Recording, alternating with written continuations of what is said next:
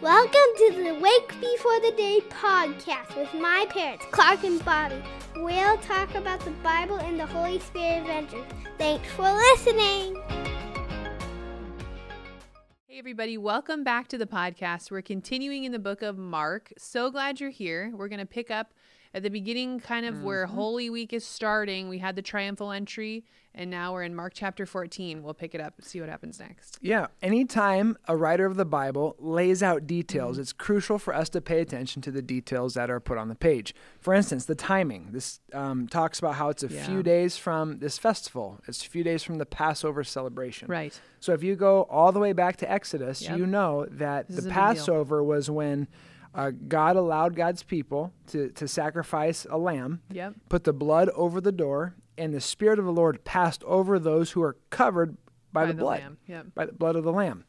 And so here, Jesus is fulfilling so many Old Testament scriptures, hmm. basically saying that he is to be the lamb. He's the one whose blood is going to be shed so that God would pass over us, our sins are atoned for, that's what's happening here. So now there's a celebration yeah. that the people of the day of Jesus' time do called Passover, remembering yep. what God's done and also crying out to God to, to move. Yeah.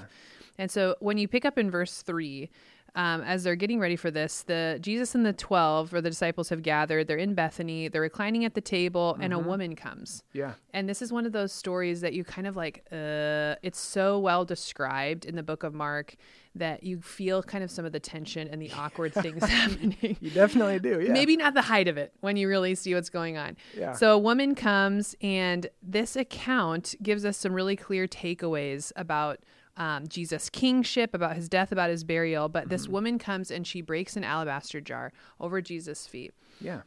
And I, so before we get into it, I actually really resonate. So sometimes you read the scriptures and you know, I grew up in the church. I probably would would have had a pretty pharisaical mindset. I'm somebody who grew up um, don't I don't really know life apart from the church or the ways of Jesus. And those people don't get it. Those people don't get Jesus in the gospels. Yeah. But this is one of the examples of a woman who who gets it and we we hear about that in the temple when Jesus is born. But this is another example of someone who is in yeah. this gospel story who gets it, who understands who Jesus is, and she's showing reverence for what's to come. And that's Jesus. important, real quick, mm-hmm. because mm-hmm. sometimes people want to know, like me, who is this woman? Yeah. Because oh, yeah. this this scene is in the Gospels. Yes. And what people think is that there could be up to two or three different instances that are very similar to this. Oh, so this woman's that. named okay. in one other gospel. Yes. She's not named in two other gospels. So no one knows for sure. But the mm. point is, mm. again, going back to details, is if it were important to know who this person was, Mark would. would have told us. Yeah. But he didn't. And so the point is, going back to what this wise lady over here was just saying, is the point is reverence. The point is worship. The yeah. point is this is who God is, and it's preparing him, a foreshadowing of what's about to happen. But not everybody likes it. So as you keep reading um, in that little section there, you hear of one of the disciples. Most likely, it was Judas, yeah. because he was kind of the the guy that was over the funds and mm-hmm. kind of a stickler for the details, right? Little crook. Speaks up, and he's yeah. like, "Hey, we don't want to waste this. Like the the perfume, the jar is so valuable. We yeah. could be using it for something else. We don't want to waste it." And it, and we see Jesus actually come to her defense and say like actually you don't understand because the re- i mean mark says right here in, in chapter or sorry verse 5 and they rebuked her harshly. Yeah. So you know that was probably a public open like really strong like you are doing the wrong thing. And then in verse 6 jesus speaks up leave her alone said jesus. Why are you bothering her? She has done a beautiful thing to me. And so you see, Jesus kind of comes to the defense, not kind of, definitely comes to the defense of this woman, hmm. helping us understand she chose better. Yeah. She chose better in this moment. Yeah. And people argue again about how much this alabaster jar was worth. When it talks right. about 300 denarii, usually denarii is worth a day's wage. So it could be one year's salary, up to, maybe more. We're not sure. But either way, she really gave God her best. And yeah. you'll never regret giving God your best. And then this is also like a breaking point for Judas where yeah. Judas is now out. He's like, this is enough. Whether Jesus wasn't going to overthrow Rome or Judas wasn't impressed with Jesus' financial decisions or whatever it was, right. he was like, I'm out. I'm going to go make some money. This isn't what I thought it betray Jesus. Be. More on Judas in just a second. Yes. If you keep going, it talks about the Passover preparation, and then from verses 17 to 21, it gets at the actual betrayal. And so Jesus, you have to know this. Hmm. Jesus was not tricked, he was not fooled. Jesus was not a victim of Judas's actions. Yeah. Jesus knew it was going to happen. In fact, if you go to the Gospel of John, go to verse 64, hmm. it says that Jesus had known from the beginning which of them did not believe and who was going to betray him. Hmm. So that's at the beginning of the Gospel according to John. Right. Well, right when Judas came into the fold, Jesus knew this is how it's going to come to be. Hmm. So in Judas, you have a clear example of someone who is in the church community, Sure. witnessing miracles, mm-hmm. breaking bread with other genuine believers, and yet clearly is not like born again, if you want to use that language from John, Yeah. from John 3. And so the reason why I bring this up is just a couple days ago in, in Mark 11, we were reading about the fig tree. And Right. in fact, someone just stopped me at church a while back about hmm. this passage, like, Pastor, what's up with the fig tree? They, they felt really bad, bad for it. Like, why would Jesus curse this thing? I said, the reason why, if you go back to Mark 11, is that Jesus was walking by this fig and it was not the season for figs, but this tree looked like it Right. was bearing fruit. And when Jesus got to it, there was no figs. So the tree was appearing one way, but in reality, it was something else. Right. And so Jesus cursed it, it withered away, and it died. Hmm. God is so against us putting on a show and trying to look godly, look moral, look fruitful Yeah. and not actually genuinely being connected to him, abiding in him. So the word for us is as you look at Judas, God knew it was going to happen this entire time. Prophecies were going to be fulfilled. Mm-hmm. But don't feel ever pressure to like act a part and try to make yourself look a certain way. Yeah. God wants authenticity. He wants a genuine relationship with you. And if that's laying the cards of your your experience, your circumstances, your emotions on the table, just go to God with it Yeah. go to God with it and trust that we're not going to be a Judas. We're going to lean in and, and seek the Lord with all our heart, Yeah. be honest with Him, and it's it's going to be good. Mm-hmm. It's interesting too because we knew we we know about that because we have all the text, right? And so Yeah. it's it's it's good to look back, like we talk about this with the Old Testament prophecies as well, because it really strengthens the evidence for Jesus and who he was as a person, but also his divinity. Because Mm-hmm. these things had to happen. Like these Old Testament prophecies had to happen for Jesus to be who he said he was and to come to do what he what he did. Yeah. And so the fulfillment of what hap- what was spoken about in John is what we see when Judas actually goes through with the betrayal. Is like, okay, this had to happen because that's how it was written. Yeah. And so now Jesus when you can really believe him when he says that you know he has come to fulfill the things of the law like Yeah. because they really are all fulfilled in him. Yeah. So you keep walking. Yeah. You want to jump to like the Lord's Supper, communion? Yeah, let's do it. So now you see this is so it's so intimate what happens in the Lord's Supper. And we celebrate that now in the church when we break bread and we have Holy Communion and we um, you know, pass the juice around and we we all share in that together. Um, so we have a picture of it. But when you think about this night specifically, what was happening, Jesus knows, right? Jesus knows that this is we're nearing the end. Yeah. This is this is the last meal that I'm Yeah. going to have with the twelve, and he still chooses the people that he does Yeah. to be in there. And so one of them being Judas, even though he knows. And so that there's something about um, just the heart that Jesus has for the church. And so that's what, when we come to the table, that's, I'm so grateful to be a part of a community that really has reverence for the table when we come to it, um, because it, it is a tangible symbol of of who Jesus is and what he's done. And so there's language that the church uses all the time. If you go back to our Corinthians podcast, I actually started weeping when we read it. I remember was that, yeah. so sad because it's just such a it's a special thing that it's it's really a gift from God that we get to partake in um, you know when his people are gathered. And so we see that laying out here in verses um, 22 through 26 and then we have what is this signpost? What do you have? Well, here? I was just talking about how, and if, you, you've been at Emmanuel, you've probably heard me use this many times during communion. But we talk about how one, the Holy Spirit really genuinely is at work in baptism and in communion. yeah. Two, we talk about like this this symbolism pointing to like the gospel realities. And so if you're driving down the road and you see a yellow sign, a diamond sign, and it says like swervy road ahead, the sign is pointing to your experience and the reality of your experience in just a second. Because pretty soon you're going to fade to the right, you're going Right. to fade to the left, you're going to fade back to the right. So the sign is pointing to something that's real and really happening. So with communion, every time we partake in it, it's a sign pointing to the reality of the Christian living in the, the beauty of Jesus' death and his resurrection, his body breaking, his blood pouring out. Mm. And so every time we take of that, the Spirit's nourishing our soul, and it's a, it's a gift of God. Mm-hmm. And so that's just what I was getting at there. Sometimes people want to know, like, that, why do we do communion and why do we do it so often or not often Mm. and whatever? And that's just what's happening. It's, it's a gift of God. So then from there, Peter, stuff. yeah, Peter uh, is predicted to deny Jesus. Yeah. Um, in it, within this, what's amazing is again how the Bible is integrated, and again, the Gospel of Mark is laying out how Jesus is fulfilling the prophecy that comes all the way back from Zechariah, and Okay, it's just yeah. it's all interconnected again. And then we get to the garden, I know. the garden, yeah. So we go to the Garden of Gethsemane. They're praying, and um, people are falling asleep. Jesus is going to cry out to the Father. And what's so amazing Yeah. about this again, especially in a day and age where we talk a lot about emotion, anxiety, depression. yeah. Jesus goes to the Father, and it, it- look at verse like 34. It says that Jesus is overwhelmed, overwhelmed to the point of death. So I think if God Himself can say, I'm overwhelmed, I'm anxious, like Yeah. this is a lot for me right now, Mm-hmm. going back to like the fruit tree, the fig tree, Judas being a fake, we can be honest with God. If Yeah. Jesus is going, God, Father, I'm overwhelmed. He even says, Can you take this cup from me? Is there another way? Right. And in the end, he eventually submits to the will of the Father because it was the only way. Yeah. But the point again is God, Jesus, God the Son, is talking directly to God the Father.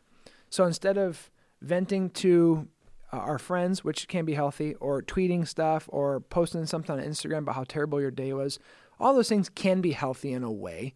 But first and foremost, know that you can go directly to God. Yeah. And if Jesus can say, I'm overwhelmed to the point of death, then you and I can too. Yeah. That's important to know.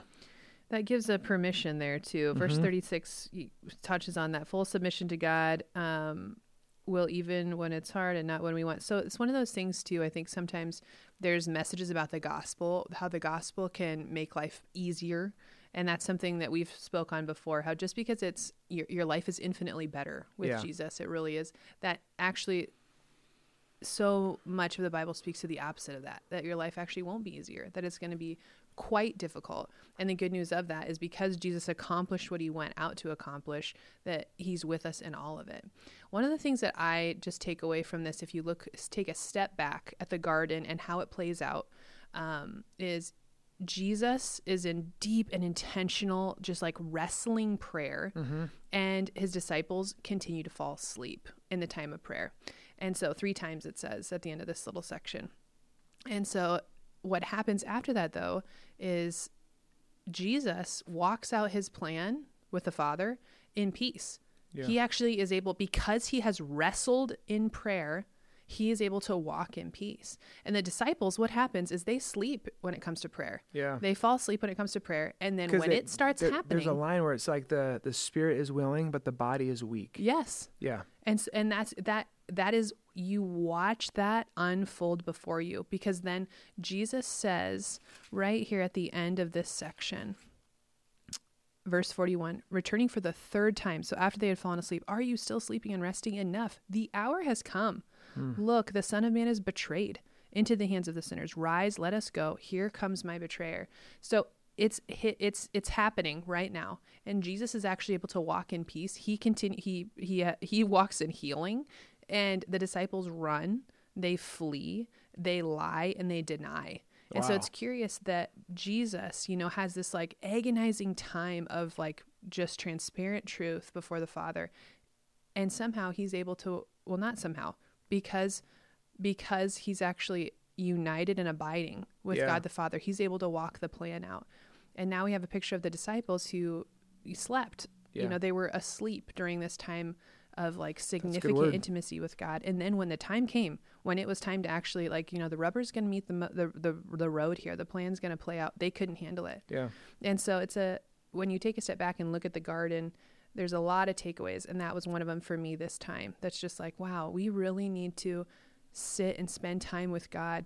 Um, so that we can have peace, so that when we're anxious and we're depressed, we we're able to experience the peace of God, but also so that when it comes to walking and obeying, that we can do that. That Yeah. we can do that with the with the help of the Holy Spirit. Yeah. And as the passage keeps going, then Jesus is betrayed in the garden. Yeah. Uh, Peter grabs a sword and hacks off some guy's ear.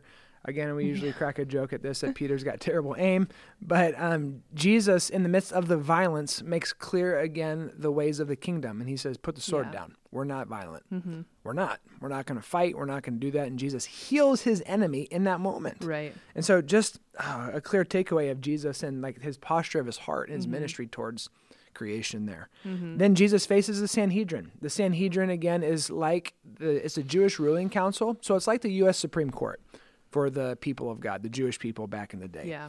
Consisted of 70 to 71 people, including like the high priest, and they would weigh legal matters for the Jewish community.